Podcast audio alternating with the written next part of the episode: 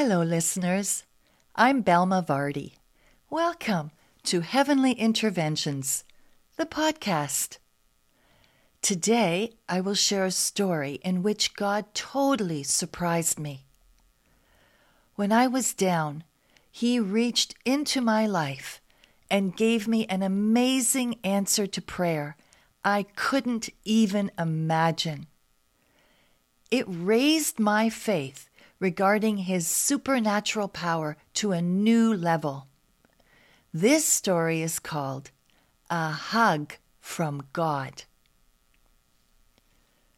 One Sunday morning, I woke up feeling heavy in my heart, broken and lonely. The thought came to me Jesus, all I want from you today is a hug. Was that too much to ask? I drove to church heavy hearted. The church was full, and the only seat left was in the front row. I snuck my way in and sat down. After listening to the worship team singing, I felt two hands on my cheeks. They turned my head to look at the back of the church. I noticed a four year old boy there sitting on his mother's lap. At that instant, he jumped off and ran all the way along the church wall and across the front of the church to stand in front of me. He looked up into my face, and all I could see were his precious eyes. Jesus' eyes looking through me to the very core of my heart. I came to give you a hug, he said. Taken aback, I slowly extended my arms toward him, and he reached up and hugged me. I felt strength rush into me through him, a strengthening from the Lord, an impartation.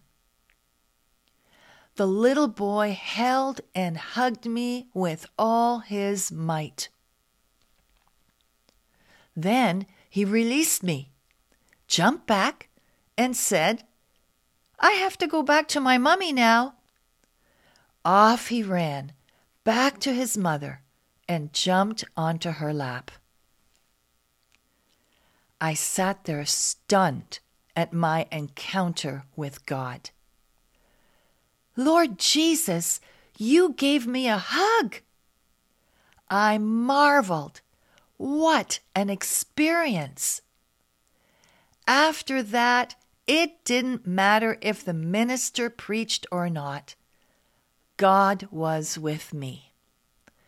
I basked in his glorious presence for the rest of that day, knowing God cares about every detail of our lives.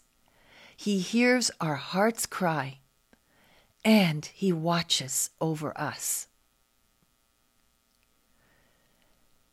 Dear listener, I invite you to a short time of reflection. If you're able, find a quiet place where you can open yourself up to the work of the Holy Spirit. Consider the questions based on the story you just heard.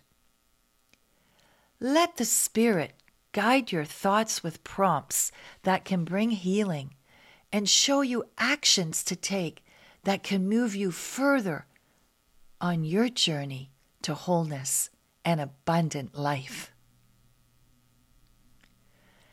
I woke up that morning knowing exactly what I wanted a hug from God. And I told him, What do you need from God today? Can you tell him? You might feel sad or depressed or heavy the way I did. Yet, in spite of my feelings, I dragged myself to church. It was the last thing I wanted to do, and it took courage to step out. Yet, because of my stepping out, God was able to meet me in a powerful way. What do you need to do to step out? Can you find courage to move on with life as you carry your prayer with you?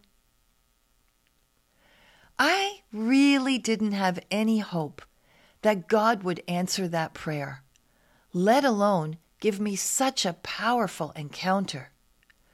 The whole incident was a surprise to me, a shock. In fact, that God would use a child to answer the cry of my aching heart in such a dramatic and supernatural way. Can you release your expectations of where you think the answer will come from and let God surprise you? It's really hard to actually release something so personal and painful to the Lord. But when we do, God has room to move. That's how I can let Him be the Lord of my life.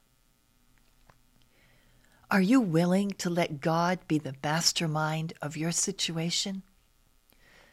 Let's pray and give your situation to the Lord. I'm going to use the phrase, this situation, and I'll leave a pause for you to speak into your need in the prayer as we talk to God together. Let's pray. Heavenly Father, right now we lift up this situation. We acknowledge your presence with us. We agree together that you are more than willing and able to intervene. Lord, you see our hearts. You know what we need and long for.